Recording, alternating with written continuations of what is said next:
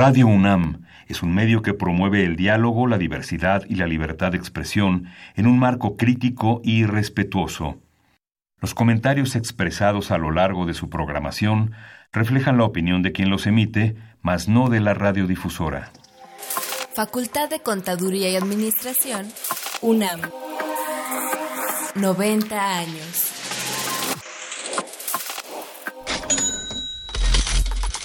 Consultorio Fiscal.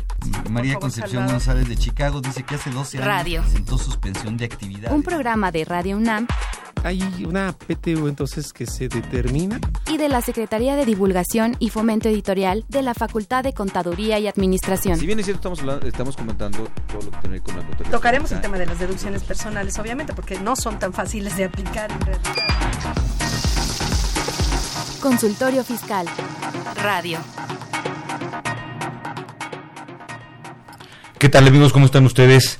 Muy bien, muy muy buena tarde. Sean bienvenidos aquí a su programa de consultorio fiscal. Yo soy Miguel Ángel Martínez Zuc y hoy estaremos tocando un tema, pues este, híjole, que hay que pensarlo bien para el futuro, ¿no? Que son el tema de las pensiones en, en, eh, materia de ISTE. Y bueno, para comentar de ese tema, contamos como siempre con este el apoyo de dos grandes profesionales. En este caso nos acompaña el licenciado en Economía, Carlos Mercado Sánchez, quien es egresado de, del ITAM y actualmente, eh, bueno, ya tiene una trayectoria de 16 años eh, trabajando en lo que es el ISTE, desempeñándose en diversos cargos, pero actualmente él es el subdirector de pensiones del ISTE, entonces algo conocerá del tema, ¿verdad? Un poco, pero muchas gracias. Eh, Muy buenas tardes a todos. Carlos, gracias por estar con nosotros. Estoy a sus órdenes, el agradecido soy yo por permitirme estar este día con ustedes. Muy amable, gracias. Y también contamos con la presencia, bueno, ya algunos de ustedes ya lo conocerán, al maestro, el contador público de Seguridad Fiscal, Emilio Ordóñez López. Maestro, gracias por estar con nosotros. No, gracias por la invitación. El maestro este, Emilio Ordóñez es contador público por la Escuela Superior de Comercio y Administración del Instituto Politécnico Nacional. Él es especialista en fiscal por la Facultad de Contaduría y Administración de la UNAM. Es asociado del Instituto Mexicano de Controles Públicos de México AC, catedrático de la Facultad de Contaduría, de, este, eh, de la Contaduría y Administración de la UNAM y diversas universidades del país. Articulista, expositor y conferencista en materia fiscal, laboral y de seguridad social. Gracias, maestro, por también estar con nosotros esta, esta tarde, iniciando esta tarde, y pues bueno, esperemos los comentarios sean de mucha productividad para nuestros escuchas.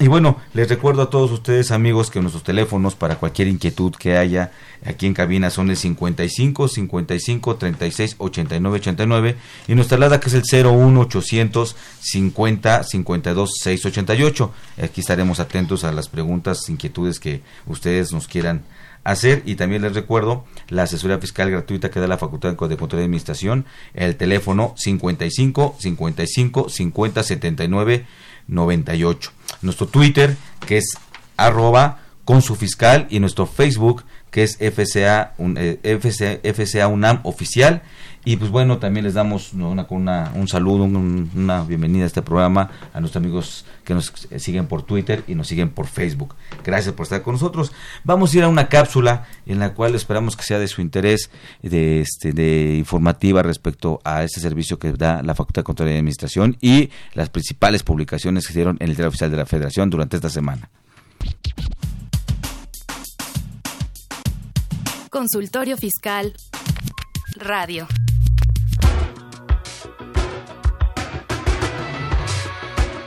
Info Fiscal. 30 de septiembre, la Secretaría de Hacienda y Crédito Público anuncia el acuerdo por el que se dan a conocer los estímulos fiscales a la gasolina y al diésel en los sectores pesquero y agropecuario para el mes de octubre de 2019. La Secretaría de Hacienda da a conocer el informe sobre la recaudación federal participable y las participaciones federales, así como los procedimientos de cálculo por el mes de agosto de 2019. La Secretaría de Economía resuelve y concluye el examen de vigencia de la cuota compensatoria impuesta a importaciones procedentes de China de cobertores de fibras sintéticas. Primero de octubre, la Comisión Nacional Bancaria y de Valores modifica las disposiciones de carácter general aplicables a las instituciones de crédito y a las sociedades cooperativas de ahorro y préstamo. 2 de octubre, la Secretaría de Hacienda comunica la resolución que modifica diversas disposiciones por las que se expiden los formatos oficiales de los avisos e informes que deben presentar quienes realicen actividades vulnerables. 4 de octubre, la Secretaría de Hacienda da a conocer los porcentajes y los montos del estímulo fiscal, así como las cuotas disminuidas del IEPS aplicables a los combustibles, correspondientes al periodo comprendido del 5 al 11 de octubre de 2019. La Secretaría de Hacienda informa los montos de los estímulos fiscales aplicables a la enajenación de gasolinas en la región fronteriza con los Estados Unidos de América, correspondiente al periodo comprendido del 5 al 11 de octubre. Info Fiscal. XEUN AM 860 Radio UNAM. ¿Sabes si lo que te dicen es verdad? Entérate aquí, en Cuentas Claras. Cuentas Claras. Pensiones ISTE. Para pensionarse por el ISTE existen dos modalidades. El décimo transitorio, dirigido a los trabajadores que se encontraban activos a la entrada de la Ley 2007 del ISTE y que optaron por el antiguo régimen, y aquellos que optaron por cuentas individuales de acuerdo a la nueva ley. Para el primero, el monto de pensión se calcula tomando en cuenta el sueldo básico del último año inmediato a la fecha de darse de baja como trabajador.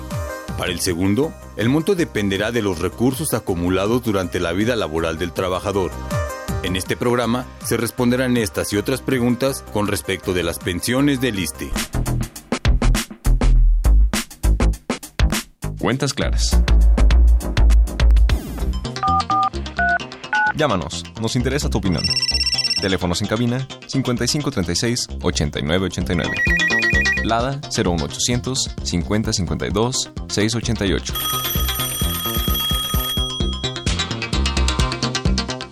Muy bien, pues amigos, ahí tienen las principales eh, noticias y un breviario de lo que es el tema de hoy, que son las pensiones del ISTE. Este, eh, licenciado Carlos, en este tema de las pensiones del ISTE, pues bueno, siempre se generan muchas inquietudes, ¿no?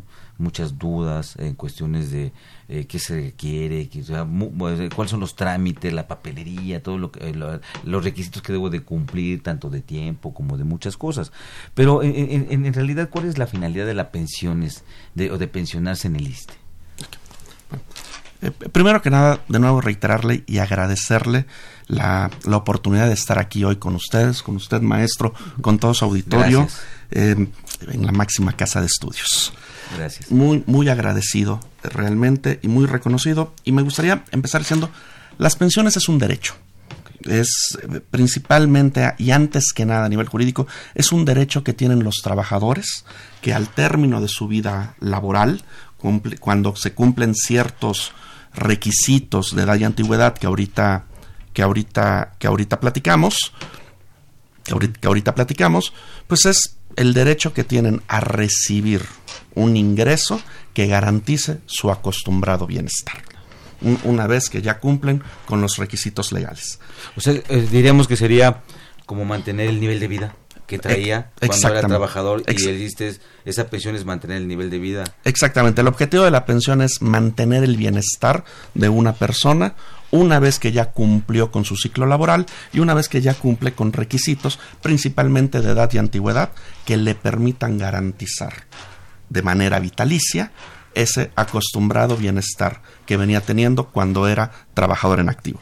Esa es la, la primer finalidad de, las pensiones.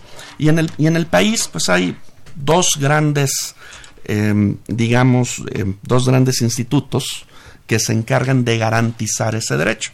El primero es el Instituto Mexicano del Seguro Social, para todos aquellos trabajadores que, cotizan, digamos, en el sector privado o también lo podemos explicar como los que cotizan en términos del artículo 123 constitucional, apartado A, y aquellos trabajadores que cotizan en el apartado B de dicho artículo y que trabajan en dependencias o entidades de los tres órdenes de gobierno, de la Administración Pública Federal o de aquellos eh, estados y municipios que están incorporados al régimen de seguridad social del ISTE a través de, un convenio.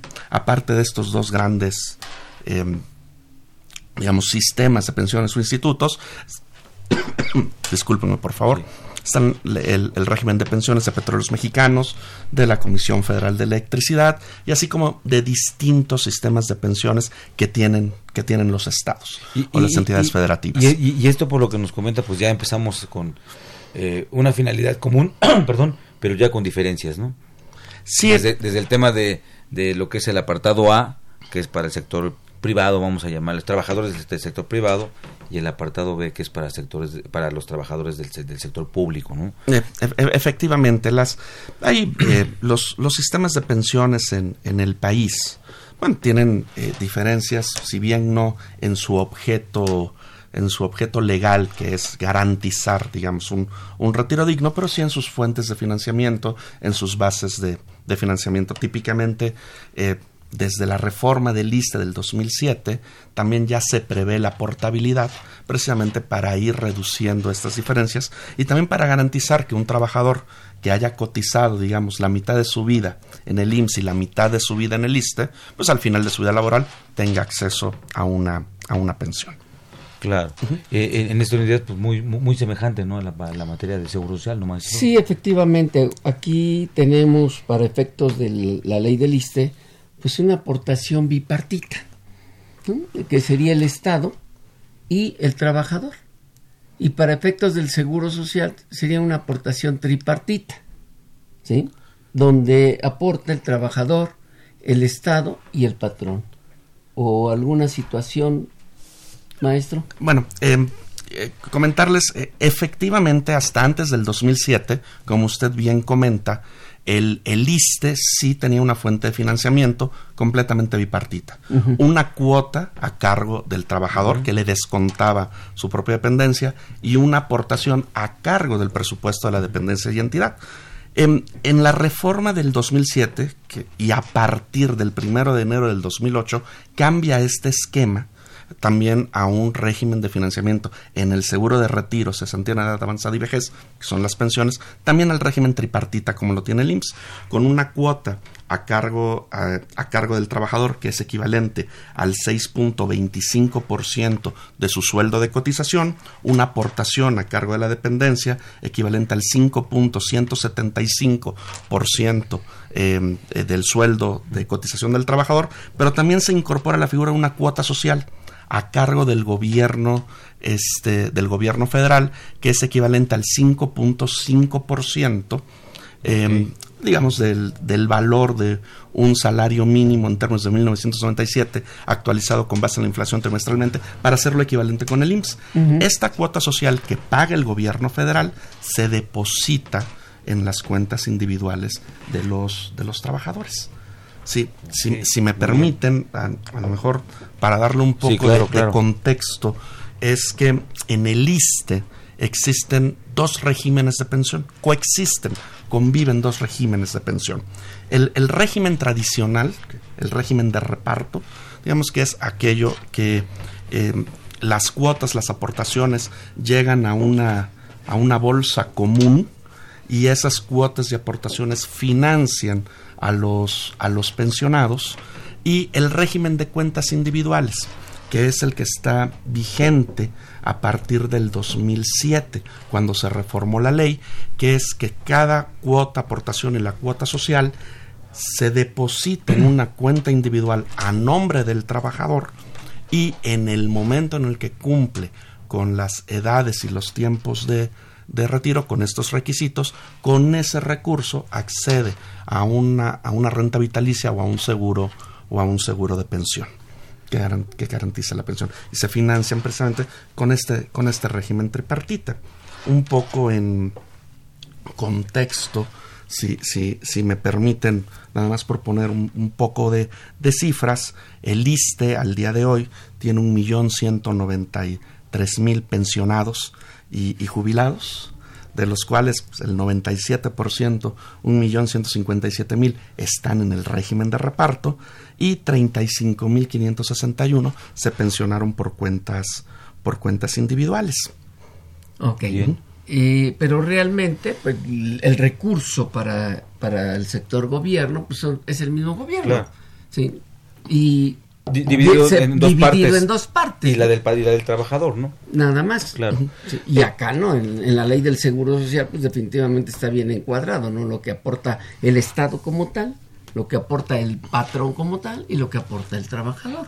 Ahora, en, en este caso, si yo fuera un trabajador de, este, de, de, liste, que lo soy.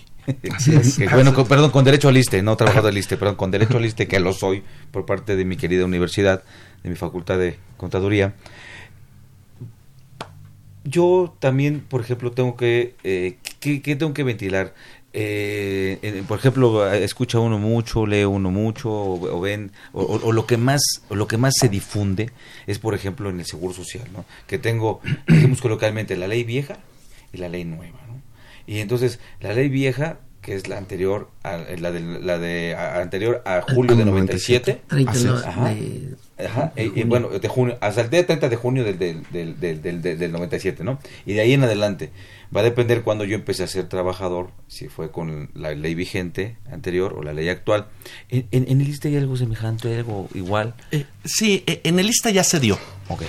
Eh, efectivamente, lo que usted muy bien comenta, en el IMSS em, eh, coexisten también estos dos regímenes, el régimen de reparto, lo que se conoce como Ley 73, y el, el, régimen de cuentas individuales que entró en vigor a partir del 97.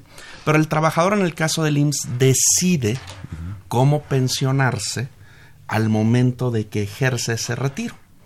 Si, es un trabajador que tuvo cotizaciones tanto en ley 73 como en ley 97, entonces cuando, cuando se retire pues, va, a decidir por cuál de los dos este, esquemas va a ser. En el ISTE esa elección se dio en el 2007. Muy bien. La, la ley del ISTE específicamente en su artículo quinto transitorio establecía que todos los trabajadores que estuvieran activos al momento de entrada en vigor de la ley que fue el 31 de marzo del 2007, tenían derecho a optar. A elegir. A elegir. o mantenerse en el régimen de reparto, con cambios paramétricos que quedaron establecidos en el artículo décimo transitorio de la ley, o bien migrar al esquema de cuentas individuales. Y para aquellos trabajadores que migraron al, al esquema de, de, cuentas individuales, se les depositó en su cuenta individual un bono de pensión que equivale, es, era la monetización de la antigüedad que tenían al momento de que entró en vigor la, la, reforma. Y esto se hizo con el objeto de fondear las cuentas individuales y que tuvieran los recursos necesarios para acceder a una pensión más o menos eh, les platico un poco el contexto. Eran 2.072.518 trabajadores activos que, manifestaron su elección. Em, la, verdad es que tuvimos en cuenta individual, eligieron cerca de 300.000 trabajadores. Una pregunta. Mándose. hace un rato eh, hice el favor de comentar que era que estuvieran activos al momento de entrar en vigor la ley. Así es. Vamos a suponer, si yo, por ejemplo, estuve activo, pero cuando entra en vigor la ley, en ese momento, pues por alguna razón no, estaba activo, y, luego reingreso reingreso ah. a, la misma dependencia, otra dependencia, y bueno, yo también tengo derecho a, optar. No, en ese sentido se aplica lo que establece el artículo decimosexto transitorio de la ley, que dice que un trabajador que no estaba activo y reingresa, queda en el régimen de cuentas individuales y después de un año de cotizar puede solicitar que se le calcule y deposite en la cuenta individual el bono de pensión que le corresponda. Entonces, no lo pierdo. No, no, no, no. los derechos están, están garantizados. eso es importante, este, amigos eh, radioescuchas que tengan alguna situación parecida o semejante a la que estamos comentando, pues este, eh, eh, eh un favor, ¿a dónde pueden acudir alguien que tenga inquietudes o dudas en el ISTE? A, a, qué a qué departamento, a qué oficina, o algún teléfono, alguna página de internet donde se puedan este, ellos informar. Eh, en la página de internet del ISTE, es este www.go.mx diagonal ISTE, en el apartado de trámites y servicios, vienen por, explicado por cada uno de los trámites y servicios que ofrece el ISTE, requisitos, conceptos, este, vienen también las guías en materia pensionaria, los requisitos para que, que ahorita también los, los, los comentamos, pueden acercarse también a las a las delegaciones de lista, la delegación que les toque dependiendo eh, eh, su lugar de residencia. Aquí en la Ciudad de México tenemos cuatro, cuatro delegaciones. Eh, o también pueden hablar a Istetel. al, al, teléfono de, de, Istetel, que este es servicio de 24, de 24 horas y podrán ahí resolver cualquier, este, cualquier duda o directamente en las oficinas de pensiones. Comparativo con, con el Seguro Social, aquí tenemos en el ISTE delegaciones estatales. Así es. Y en el Seguro Social tenemos estatales y subdelegaciones por cada estado. Entonces tenemos un poquito más de apertura en materia de, información y de consulta. Yo, bueno, yo, este, yo siempre he comentado que un trabajador cuando ya, es más desde antes, no que debe tener un orden en todo lo que son sus documentos que lo que, que, que tiene que ver con la cuestión de trabajo, porque estamos hablando de pensiones, pero la pensión hay muchas causales por las cuales la puedo recibir, ¿no? Muchos supuestos que se pueden dar para que yo pueda, como trabajador, este, a, este, obtener una pensión, no necesariamente por, por, este, por, por, por, por cesantía o por, digo, a lo mejor algún accidente, algún riesgo de trabajo, eh, eh, alguna incapacidad de enfermedad, algo así, ¿no? Eh, efectivamente, este, la, la seguridad social es un, es un concepto muy amplio eh, si, me permiten para entrar en este, eh, eh, entrar, este entrar directo al tema, si me permiten un, poco de contexto, el, el ISTE, al igual que el IMSS, al igual que muchas otras instituciones, es una institución de seguridad social. Lo que ofrece son seguridad social a través de 21 seguros, prestaciones y servicios. O sea, no es tan solo la parte de pensiones ni la parte médica, es una gama muy amplia de, beneficios que inciden en la vida de las personas. Por ejemplo, y, lo digo con, con, seriedad, un mexicano, cualquier mexicano, puede nacer en una clínica de liste. Mientras es infante, lo cuidan en una estancia de, de liste. Cuando empieza a, a trabajar, a, a, cotizar, sus recursos de cuotas y aportaciones son administrados por el pensionista. Para casarse, pide un préstamo personal del ISTE. Para comprar su casa, pide un crédito hipotecario del FOBISTE. Hace su súper en Superiste. Se va de vacaciones a través de los paquetes de turismo social que tenemos este, por, por Turiste. Se pensiona por el ISTE. Recibe servicio médico por el ISTE. Y cuando es pensionado, hay un conjunto de servicios sociales, culturales, recreativos, deportivos que ofrece, que ofrece el ISTE. perdón que interrumpa así, pero me vino a la memoria. Hay un, hay un lugar muy bonito en un pueblito que se llama Tehuistla. Tehuistla, exactamente. Bueno, me recordé porque yo lo conocía desde, antes que fuera este Tehuistla, estaba yo pequeño y conocí ese lugar que se llamaba La Fundición y luego fue este lo adquirió el ISTE y es el ISTE Huistla y, así como en Huastepec también hay otro, ¿no? Que es el más conocido. Bueno, eh, el, ISTE como tal tenemos ISTE Huistla y tenemos aquí en la Ciudad de México el Centro Convive para jubilados y pensionados, que es como, como también eh, un, es un hotel de fin de semana específico para nuestros jubilados, ¿no? Y Tehuistla, que es para derechamente, pero también está abierto para público. general. Y es muy bonito. está hermoso, es muy bonito. Y, pero, ah, si me permite continuando, entonces eh, recibe servicios sociales y culturales, se va de viaje a Istehuistla este, por el Iste, y cuando muere, pues es velado y cremado en los servicios funerarios que ofrece el Iste. Lo, lo que quiero decir con esto es que la seguridad social en México es un concepto de vida, es un concepto muy amplio, que, que, rebasa, que va más allá todavía de los servicios de salud y los seguros de, de, retiro. En el caso del ISTE son 21 seguros, prestaciones y servicios. Y esto nos lleva a que en el caso específico de las pensiones, pues efectivamente hay dos, este, dos seguros, o, eh, digamos, o, tres formas, tres seguros de cómo verlo. El, el tradicional, por así decirlo, que es el seguro de retiro, cesantía en edad avanzada y vejez, que es una pensión que se da al trabajador una vez que llega a ciertos requisitos de edad y antigüedad. Pero hay otros tipos de pensiones, están los seguros de invalidez y vida y los seguros de riesgo de trabajo. Seguro de invalidez y vida que cubre eh, eh, primero el, si al trabajador durante su vida activa eh, eh, pues es objeto de alguna enfermedad o de algún accidente que ajeno a su actividad profesional que lo incapacite o que lo invalide para poder continuar laborando, en ese momento pues hay una pensión por el concepto por concepto de invalidez o si el trabajador muere en activo está el seguro, la pensión por muerte de trabajador que se le daría a sus familiares a sus familiares derechohabientes, a, a viuda, viudo, a los hijos eh, menores de 18 años o hasta 25 años si siguen, si siguen estudiando.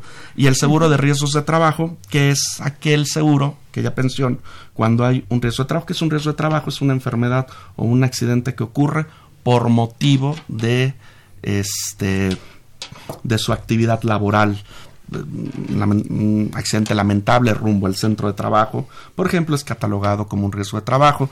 Pongo un ejemplo eh, más eh, fácil, aquellos eh, trabajadores de minas, por ejemplo, que terminan con enfermedades pulmonares por estar esperando, pues están considerados como, como un riesgo de trabajo. Efectivamente, en materia de, en materia de pensiones, como usted bien comenta, hay un gran hay diferentes tipos. En el ISTE tenemos 75 beneficios pensionarios diferentes.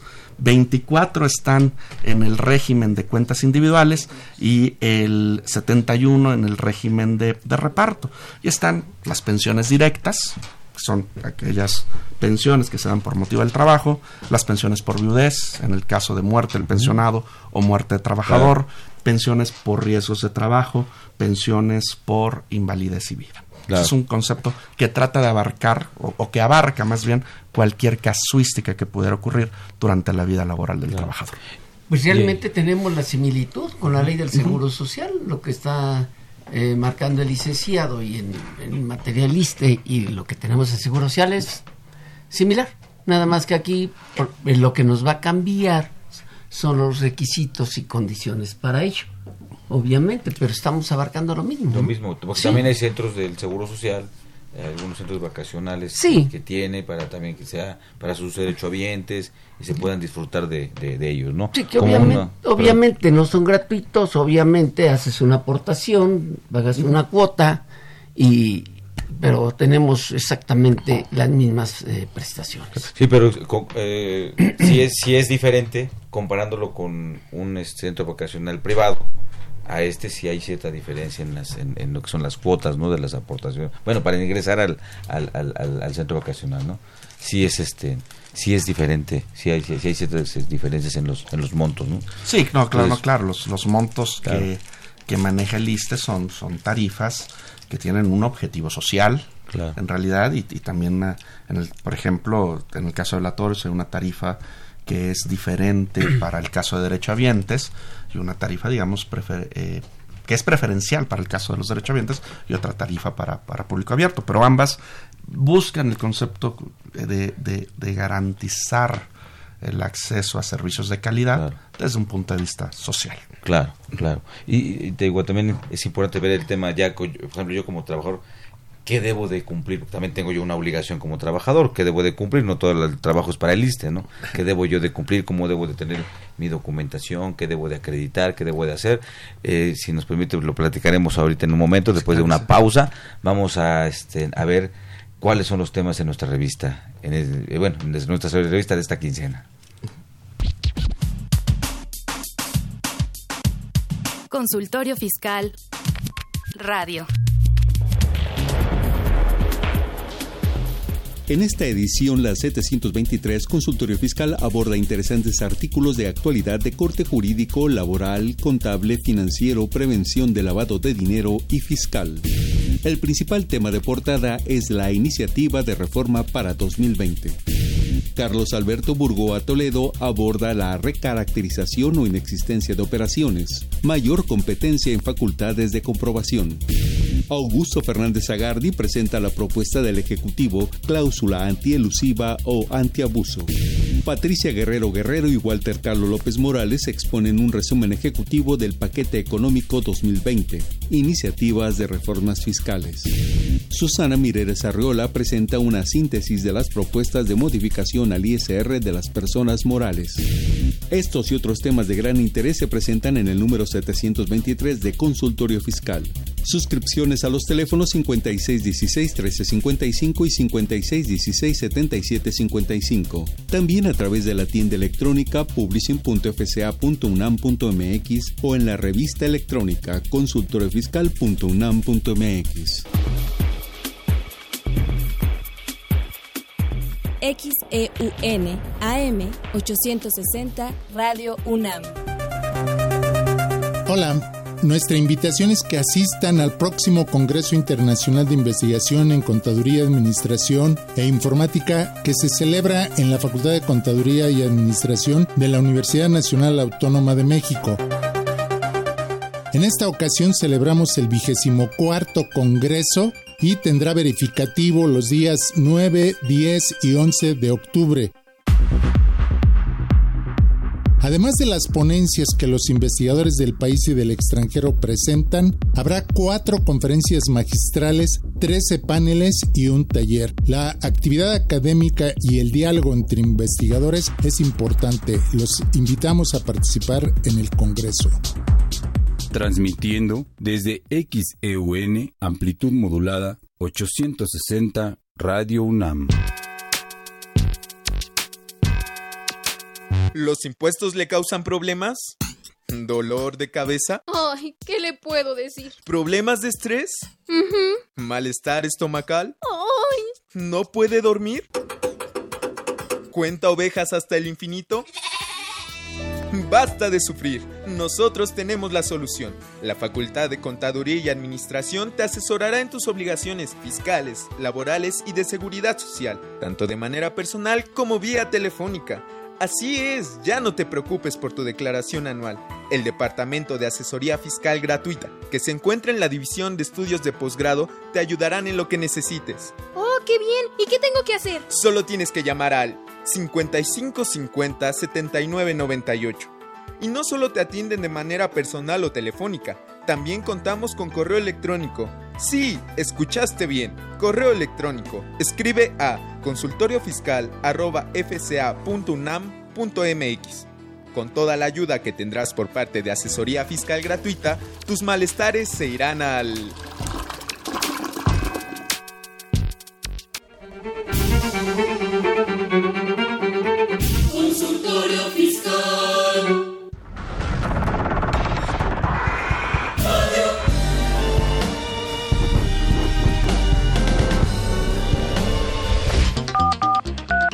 Llámanos, nos interesa tu opinión. Teléfonos en cabina 5536 8989. Lada 01800 5052 688.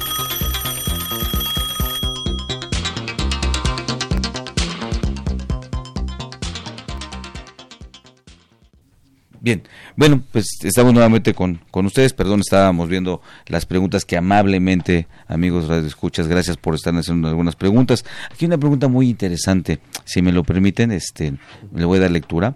Eh, nos, nos habló José Luis eh, Osorio, este, tiene 72 años, del Estado de México.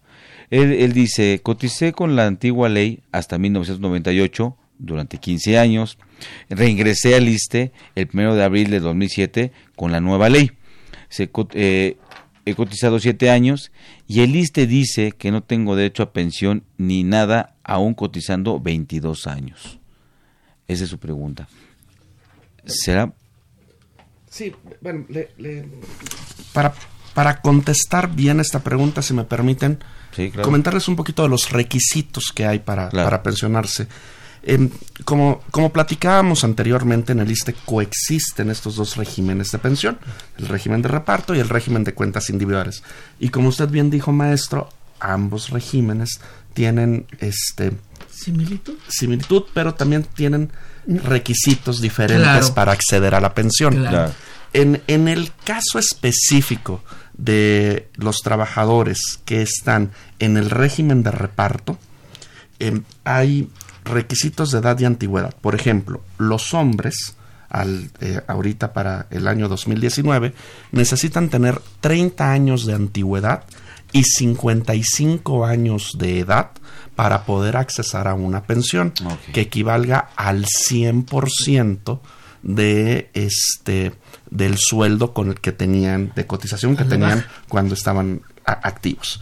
Y las mujeres necesitan tener 28 años de antigüedad y 53 años de, edad. para poder accesar también a una pensión que equivalga al 100% del sueldo de cotización que tenían como activos. Con el actual esquema.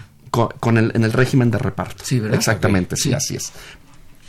Pero en el régimen de cuentas individuales se necesitan tener 25 años de antigüedad y 60 y, 60 años de edad para poder acceder a una pensión por, por cesantía.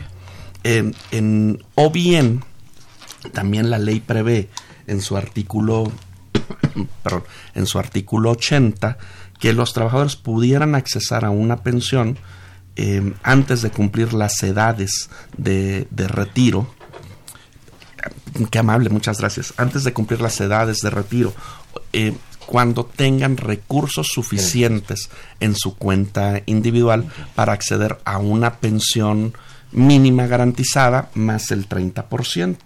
En el caso de, de, la persona que tan amablemente hace la pregunta, yo podría decirle dos, dos, dos razones. Una es porque requiere los 25 años de antigüedad. Ahorita él manifiesta que tiene 22 años y está en, en, la ley, en el régimen de cuentas individuales por este reingreso que, que, se comenta. Le faltarían tres años de antigüedad para poder este, acceder a una, a una pensión. Pero eh, más adelante comenta que tiene siete, siete más ya trabajando. Sí, sí, pero en total fueron 22. Ah, ok. Sí. O sea, la sumatoria de los que lleva y ahorita son 22 Son, son, son, son 22 años. Se los 22 más los 7 que mencionaba, me confundí. Ajá, entonces... Y, sí. ajá, y Aquí una gran comparación con la ley del Seguro Social.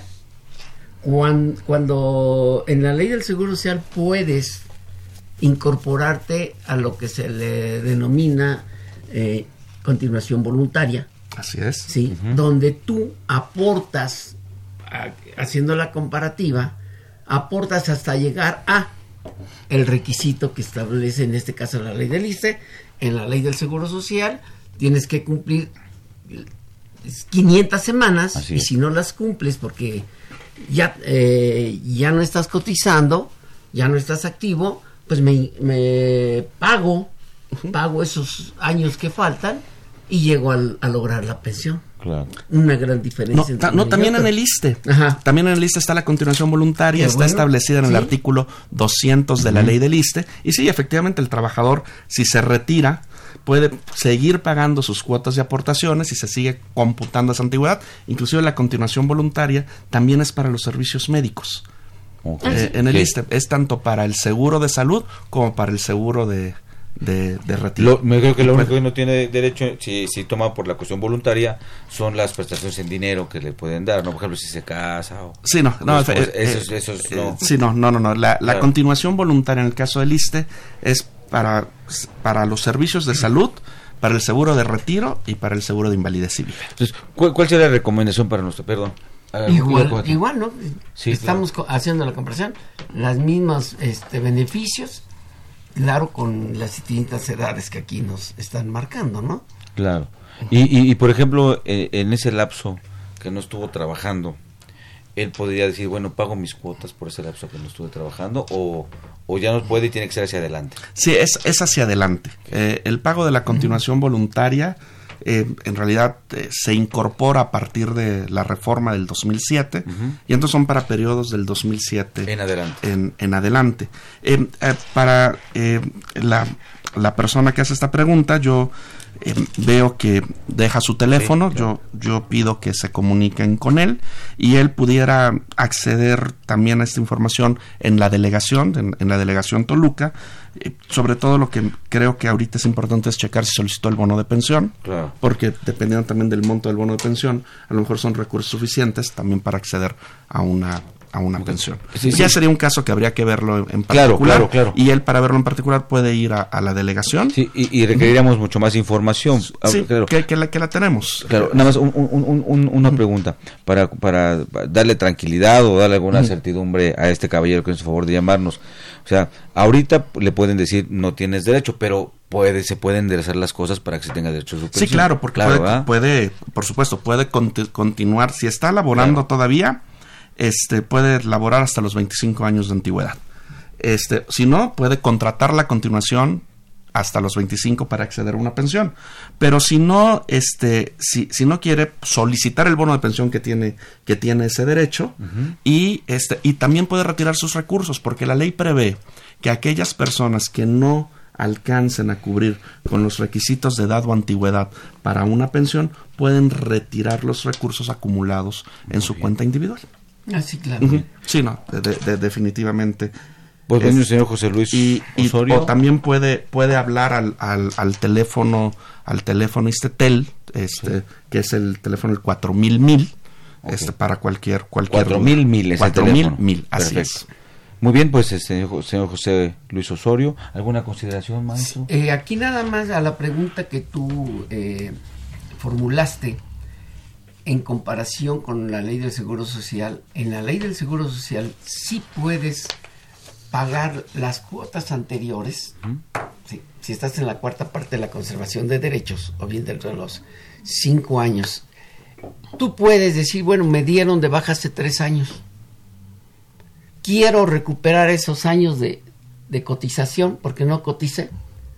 Me acerco al Seguro Social y le digo al Seguro Social, me voy a la modalidad 40 de la continuación voluntaria y cubro esos tres años es más, con la gran ventaja de que tú puedes elegir el salario. Si tú estabas con un salario que comparando con, la ley del ISTE de cinco salarios mínimos, no, bueno, pues yo quiero cotizar con 10 salarios mínimos, ¿no? Que es el, el que tenemos en la ley del ISTE en un momento dado. Acá elegimos y digo, me voy a los 25 UMAS. Claro y pago los tres años que no coticé, pago retroactivamente esas cuotas para pensionarme con un eh, buen salario, una buena base. Claro. Claro. Eh, eh, una inquietud, que bueno, algunas preguntas que, que, tenemos en el Facebook y, algunas personas que nos hacen también, nos mandan datos de tiempo de trabajo y edad y preguntan como cuánto les corresponde, pero bueno, es una pregunta muy aventurada porque faltaría mucha información, cuánto percibiste, varias yo, Yo, lo que les puedo decir es, digamos, igual a, nivel general, pero las pensiones es un tema muy personal. Es, es en realidad es muy personal. Inclusive no, no, no hay una receta para decir a ti te conviene A o te conviene B. Depende del trabajador cómo quiera vivir su retiro. Es un momento íntimo, es un momento personalísimo de, de, de acuerdo a los planes que tenga la persona. Pero en la generalidad podríamos decir que un trabajador a partir de, en el régimen de reparto, a partir de los 15 años de servicio, ya pudiera accesar una pensión, pero es equivalente al 50% del sueldo de cotización que tenga. Como bien decía el maestro, va desde un múltiplo de salario mínimo hasta el equivalente a 10 veces el valor de la, de la, UMA. en, en, el caso de las pensiones por cuestiones de riesgo de trabajo o por muerte, ahí este, las consideraciones pueden ser diferentes o es en función de... Eh, ¿qué, quiero decir? Por ejemplo, yo soy un, trabajador que tengo tres años trabajando en el ISTE, apenas, acabo de entrar, pero pues muero y se quedan mis deudos. Ahí te alcanzo pensión, no alcanzo pensión. No, eh, este, la hay hay la es es bueno, habrá que ver primero si la muerte es derivada de un riesgo de trabajo y cuando se deriva de un riesgo de trabajo pues efectivamente entra un seguro y, este y, no se requiere un requisito de, de, antigüedad. En el caso de las pensiones por invalidez y vida, eh, por ejemplo, si, si, si se detecta, hay la ley lo que prevé en el régimen de cuentas individuales es que hay una pensión, digamos, de carácter temporal por dos años, que es un periodo en la que, se le pensiona al trabajador eh, para ver si es si tiene una recuperación en su salud que le permita digamos, seguir este, reintegrarse. reintegrarse. Si no, entonces ya aplica el seguro de invalidez y vida, pero en, en este caso el, el ISTE, el gobierno, sigue depositando las cuotas de aportaciones por el tiempo que le haga falta en la antigüedad para que se convierta esto en una pensión de retiro. No, no sé si me, si me explico, son, son, son, requisitos diferentes y los montos también son diferentes. Y si soy de León, Guanajuato, donde la vida no vale nada, y yo me arrebato la vida, ¿aplicaría? Eh, habría que ¿En caso tener de con, consideraciones especiales en este caso dependiendo si fue si ya está pensionado usted y se no, o sea, soy, estoy trabajador normal. Ah, y a lo mejor tengo esos tres años trabajando. Pero pues por alguna razón tomo tomo lamentablemente esa decisión sí, sí aplicaría una pensión. También aplica una, una pensión por muerte de por muerte de trabajador, pero ahí sí tendría que tener algunos, dependiendo en qué régimen, pues tendría algunos requisitos, ¿no? Si está en el régimen de reparto, sí los 15 los 15 años. Por lo menos por una pensión del 50%. Pero si, si tuviera tres años. En este caso, en el régimen de reparto, no. pero sí me, me tocaría algún otro. Eh, porque si, si, tengo tres años... Sí, pues, si estuviera en el régimen es, anterior, es anterior al 2007, ¿no? Así, es. Pues, pero si, me, si, si... Bueno, a mí ya no me tocaría nada, ¿no? Pues yo diría que... Pero a, a, a, mi viuda, a mis hijos... Sí, en, en este caso sí, una pensión por muerte, así es. Muy bien. Por viudez en este caso, ¿no? Sí, sí, la pensión por viudez que deriva de la muerte de, del trabajador. Muy bien. Pues eh, amigos televidentes, ahí tienen, tomen notas, es importante que nos documentemos, que revisemos, e incluso no porque ya, ya, esté cerca, sino pues tomar, eh, tomar decisiones también en los momentos oportunos, ¿no? Este, eh, ir, ir, ir a veces no nos gusta hablar de estos temas de cuando venga la pensión y cuando venga todo eso, pero son momentos que en algún momento tienen que llegar y prepararnos. Vamos a a una pausa y seguimos hablando del tema de pensiones del ISTE. Consultorio Fiscal Radio. Los invitamos a que nos vean en la radio y nos escuchen por televisión. Consultorio Fiscal, Radio y Televisión. En el 860 de AM y en la barra de Mirador Universitario CUAE. Abordamos los temas de tu interés como impuestos sobre la renta, declaraciones, testamentos, pensiones, seguridad social, estímulos fiscales, discrepancia fiscal, régimen de incorporación fiscal, entre otros temas. Con destacados especialistas en la materia. Los miércoles por Radio UNAM. Los jueves por internet. Y los sábados por TV UNAM. Véanos en la radio. Escúchenos por televisión. Ve y escúchanos por Twitter, arroba con su fiscal. Ahora, tres minutos de finanzas con Arturo Morales Castro. Hoy en Finanzas Personales comentamos del tema la eficacia del ahorro para el retiro en la FORE.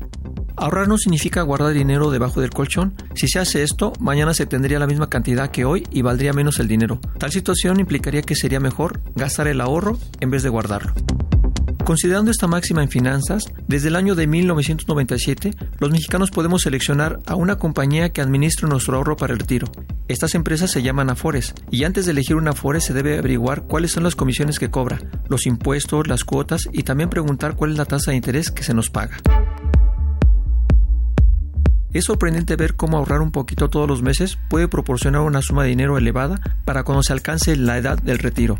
Al proveer en este momento por el futuro, se estará asegurando una alta calidad de vida en el momento en que se llegue a la jubilación sin tener que depender del gobierno o de cualquier otra entidad y esto es posible hacerlo por uno mismo. Veamos, si se ahorra 10 mil pesos por año, que significa tan solo 200 pesos por semana, se tendría que a una tasa del 5% en 5 años un capital de 55.250 en 10, 125.780, en 15, 215.780 y en 20 años, 330.650. A la vez, a una tasa de 8%, que es la tasa actual de interés, en 5 años se tendrá 58.670 pesos, en 10, 144.870, en 15, 271.520 y en 20 años, 457.620. A esto se le llama dejar que el dinero trabaje por nosotros. Estas tasas de interés son un ejemplo, por lo que hay que consultar y dar seguimiento a la FORE para averiguar las tasas de interés específicas de nuestro plan de retiro. El dinero realmente se puede multiplicar si se considera cuidadosamente la tasa de interés que se recibe en la cuenta y se tiene la disciplina de no utilizar el dinero que se está ahorrando. Es mejor ahorrar en forma no disciplinada que no ahorrar nada. Sin embargo, para obtener el máximo de los ahorros para el retiro, hay que preestablecer los objetivos y cómo se van a lograr. Finalmente, se debe considerar que además de los impuestos, hay inversiones que cobran comisiones, seguros y otros costos asociados que disminuyen los rendimientos. Cuidar nuestro patrimonio y planificar la administración de nuestras finanzas es de crucial importancia durante todas las etapas de nuestra vida y para ello es necesario aprender a ahorrar, invertir y administrar nuestros recursos de manera asertiva. Hasta aquí las finanzas personales del tema, la eficacia del ahorro para el retiro en la Afore. Tres minutos de finanzas con Arturo Morales Castro.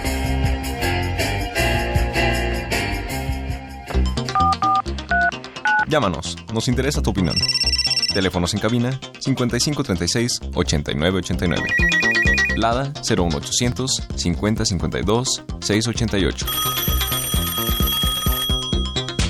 Bien amigos, pues gracias por continuar con nosotros. Toma mucha importancia en el tema de las finanzas. Sal, son es, un, es una parte de nuestra vida que es muy importante considerar. Y bueno, este, había una consideración, maestro, respecto a esta parte con el Seguro Social. Sí, en el caso de muerte que mencionaba el licenciado, eh, que marca que en la ley del ICE son 5 años en un caso y 15 años en otro caso, pues aquí en la ley del Seguro Social únicamente son eh, 150 semanas. Ya fallece el trabajador, si tiene 150 semanas cuando menos, ya su, su, sus, sus, familiares tendrían derecho a las pensiones respectivas, como es la de viudez, orfandad y ascendencia. Eh, bueno, ascendencia solamente que no existiera eh, ninguno de estos anteriores, ¿verdad? Pero nada más serían 150 semanas. Aquí en la ley del liste marcan años y acá marcamos semanas. ese es un, punto de, de de, con bases diferentes, ¿no? Sí, efectivamente. ¿Y, el año debe ser año completo? Seis meses un día se cuenta como, año, es como, Eso es importante, ¿no? Así, así Para tomar en cuenta mis años, entonces con seis meses un día ya cuenta, como, año completo. No tendría que esperar este, todo el año, el calendario decimos, ¿no? Y la conversión para efectos de portabilidad es que un año equivale a 52 semanas en, el IMSS. Muy bien. Sí, efectivamente hay una pregunta aquí en el Facebook de Lizeth Ochoa, gracias por preguntar. Dice, ¿y si mi papá ingresó en el 2010, aún se pensionará por trabajo? Sí, claro. Este, si empezó a cotizar ahorita en el 2010, al día de hoy ya tendrá pues, nueve años de cotización y el, este, si, es, si es la primera vez que cotiza lista, está en el régimen de cuentas individuales y necesita 25 años de cotización para acceder a una pensión por cesantía. Pero sí, si cumple con ese requisito sin ningún problema. Muy bien. Y una pregunta más este, que nos, nos hizo favor de hacer José Rodríguez de Naucalpan, él es maestro eh, dice, me pensioné en el en 1993 y puedo este, revisar mi pensión si está bien calculada. ¿En dónde puedo hacer la revisión de mi pensión para ver si está bien calculada? Él fue maestro de la SEP. Ah, ok. Yo, yo lo que le recomendaría al maestro es que pida en en, en la SEP, en su centro de trabajo, un documento que se llama evolución salarial. Evolución salarial. Evolución salarial, es decir, cuánto ha aumentado la, la plaza y este lo lleve a, a la delegación que le corresponda de acuerdo al domicilio para que le hagan el análisis si este si su pensión se ha actualizado correctamente porque las pensiones más que calcular más bien se actualizan año con año de conformidad con la inflación. Pero con la evolución salarial podemos determinar si el aumento de la plaza presupuestal fue mayor que la inflación y si hay alguna diferencia en favor del maestro. Muy bien. Ah, en Seguro eh, también hablábamos de la cuestión diferente en considerar no se considera semanas, sino se considera años y a partir de, seis meses un día y es un año completo. Ahora, el tema de la UMA incide también en materia de, de, liste. Bueno, yo, yo sobre el tema de las sumas, la, la verdad es que pues, la respuesta es simple. El ISTE, al igual que el IMSS, acata la disposición legal de la modificación de la, de la Constitución que, que ocurrió en el 2016, donde pues, se, se, reforman y adicionan diversas disposiciones a nuestra Carta Magna y eh, con el objeto de desindexar el salario mínimo de cualquier unidad y por eso se crea la UMA. Entonces, la aplicación de la UMA en la seguridad social, pues es lo mismo. por cumplir con lo cumplir con la norma, con lo establecido en la Constitución. Muy bien. Pues ya en este tema de las sumas, ya por ahí se andan moviendo algunas situaciones precisamente para en el caso de pensiones eliminar las UMAS y tomar en cuenta realmente el salario, ¿no? Que ya que el, el, objetivo de las sumas en un principio fue uno y se extendió para muchos otros aspectos, ¿verdad? Entonces ahorita andan por ahí los los estudios para que regrese todo a los UMAS. Digo, a los, perdón, a los salarios mínimos en lugar de UMAS. Claro. En cuestiones de tramitología. Ah, sí, claro. ¿Hay, hay que, que tocarse como trabajador? Pues bien, la, la, la, verdad es que quisiera comentarles, informarles que, que el ISTE entró a un proceso de simplificación administrativa en la presente administración profundo y serio donde se han reducido en 70% los requisitos documentales ah, para acceder a una pensión.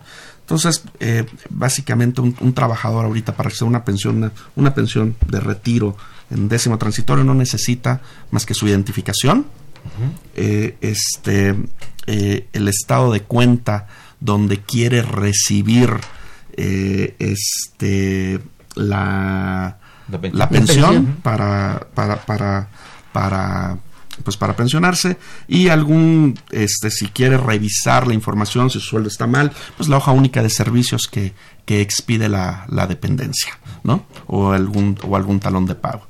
Este se eliminaron requisitos innecesarios como certificaciones actas este y entonces ya en cualquier delegación están publicados también en la página este internet pero en las delegaciones pues pueden acceder básicamente a una pensión con su identificación oficial en realidad con este el con el estado de cuenta o la cuenta que quiero que el, el, estado de cuenta porque sí sí sí es importante el estado de cuenta que, está su nombre y para cuestiones de corrección la hoja única de servicios que le expide la, la dependencia o entidad sí, pues, en el caso de cuenta individual pues este ya tenemos como ya se tiene lista su la, la, información registrada y los saldos, basta con la identificación para iniciar ya el proceso de una pensión. Y ahí sería importante verificar nombres, porque luego los nombres no son los correctos o no sí, el, el, primer proceso es un documento de aceptación de datos donde el derechohabiente revisa la, la, información y solo si está de acuerdo y está bien ya se sigue el siguiente paso que es el cálculo de la pensión. Claro sí porque luego hay cuestiones con los nombres ¿no? con los nombres este eh, que se escribieron con un eh, con acentos sin acento, con S, con C, con B y, con punto sin punto. y, y, muchas cosas. A, a, a, mí se me dijeron que yo me me regañaban siempre en la secundaria en la primaria me llamaban la atención me decían, ¿qué? ¿Usted no sabe que los apellidos no se abrevian? Y les digo, no, es que no lo abrevié, ¿no? Me pides UC, es una U no hace nada más. Entonces, como es el segundo apellido de mi madre, pues pone el nombre y le pone el punto, ¿no? Y dice, eso usted está abreviando su, su, apellido, ¿no? Sí, entonces revisar eso, ¿no? el domicilio y también que los estados de cuenta estén con información correcta. Es, sí. digo, como obligación mía como trabajador, ¿no? Para que no tenga mayor problema ante la institución. Pueden checar su información este previo a iniciar el trámite de, de pensionados en la oficina virtual del ISTE. este, pueden eh, imprimir el expediente. ¿Es en la misma página? En la, en la, misma, página, así es. Oficina también, virtual. También, es, o también les doy la dirección, es oficinavirtual.iste.gov.mx. Muy bien. Y ahí se pueden registrar con, con, su CURP, es un espacio personal con información individual hacia el derechohabiente y pueden imprimir su expediente, su expediente electrónico, que trae toda la información de carácter afiliatorio, sus nombres, su CURP, su RFC, los familiares que tiene registrado, su historial de cotización, su régimen de pensión, para verificar que el ICE tenga los datos correctos caso, ¿no? en los de... beneficiarios familiares, exactamente. es importante, este, pues para ir adelantando, digamos, este los procesos pensionarios, que toda su información esté correcta. Y, y, si hay algún nombre, cualquier dato que se tenga, ya se, es un trámite específico con la institución. Eh, exactamente, ¿no? en las delegaciones pueden hacer las correcciones. Hay correcciones que son muy sencillas, es una corrección de nombre, pues con el acta de nacimiento es más que suficiente. Si son correcciones que dependen de información que proporciona la dependencia, con la hoja única de servicios, en el caso de los historiales de cotización. ¿Alguna recomendación a nuestros amigos de escuchas adicional? Sí, yo, yo creo que es este será muy breve, es, es, importante. La, la pensión es un, es un, momento de vida y es una, una sola vez. Entonces, es, es una garantía de, de, de, vida. Yo creo que es importante preverlo. Entonces, mi, mi recomendación es de que ahorita que están eh, como activos, revisen su información se acerquen al ISTE, revisen su información, que la información sea correcta, que los sueldos sean correctos, revisen sus estados de cuenta, su cuenta individual que esté correctamente fondeada, para ahorita que, que este, adelantarse, digamos, prever, al ¿no? momento de la pensión, Sí. prever, para que ya, una vez que ya la información una vez que ya decidan pensionarse, que cumplan con esos requisitos que hemos platicado, el proceso sea muy simple y muy rápido. Claro. E incluso hacer- hacerlo cada vez que cambio de, de dependencia, ese es el caso, ¿no? Exactamente, Si fuera el caso. hacer esas- que esas que el tiene los registros de todo, pero si hubiera algún detalle que corregir, es mejor preverlo que dejarlo al momento ya de la pensión. Maestro, ¿algún comentario? Pues nada más que aquellos que cotizaron en, para efectos de, del ISSSTE y del Seguro Social, traten de tener sus documentos, porque en un momento dado pudieran ser susceptibles a lo mejor de la portabilidad para efectos de juntar las dos, eh, las semanas y los años de servicio para lograr la, la pensión. Claro, pues amigos televidentes, amigos radioescuchas, perdón, este, pues bueno, aquí tienen eh, la información, esperemos que sea de alguna utilidad. No olvidemos que bueno, esa pensión también es un derecho que trabajamos durante muchos años de- de nuestra vida productiva, de nuestro de, producto de evidentemente de nuestro trabajo y es como bien dijo el licenciado es un derecho. Y por, por, tanto tenemos que verlo como tal y que se nos dé pues lo justo no lo que debe de ser. Pues no me queda más que agradecerles amigos radioescuchas gracias por haber estado con nosotros. También maestro Carlos este Carlos Macedo Sánchez muy amable muchas gracias por todos sus comentarios. Un honor haberlo tenido acá muy amable y el agradecido soy yo. Muchas gracias. Gracias. Y también muy agradecido, maestro Emilio Ordóñez. Muchas gracias por haber estado con nosotros en Gracias, los Miguel. comentarios para ver estas cuestiones de similitudes con el, con, el, con, con lo que es el liste, ¿no? Siempre, no, o sea, no es lo mismo, siempre hay diferencias, ¿no? Muy, este, muy específicas. Muchas gracias. Pues yo me despido de ustedes, amigos este, de escuchas, reiterándoles que bueno, los esperamos la próxima semana eh, aquí en su programa de consultorio fiscal. Que tengan unas, una muy buena tarde. Hasta pronto. Consultorio Fiscal. Un programa de Radio UNAM y de la Secretaría de Divulgación y Fomento Editorial de la Facultad de Contaduría y Administración. Consultorio Fiscal Radio.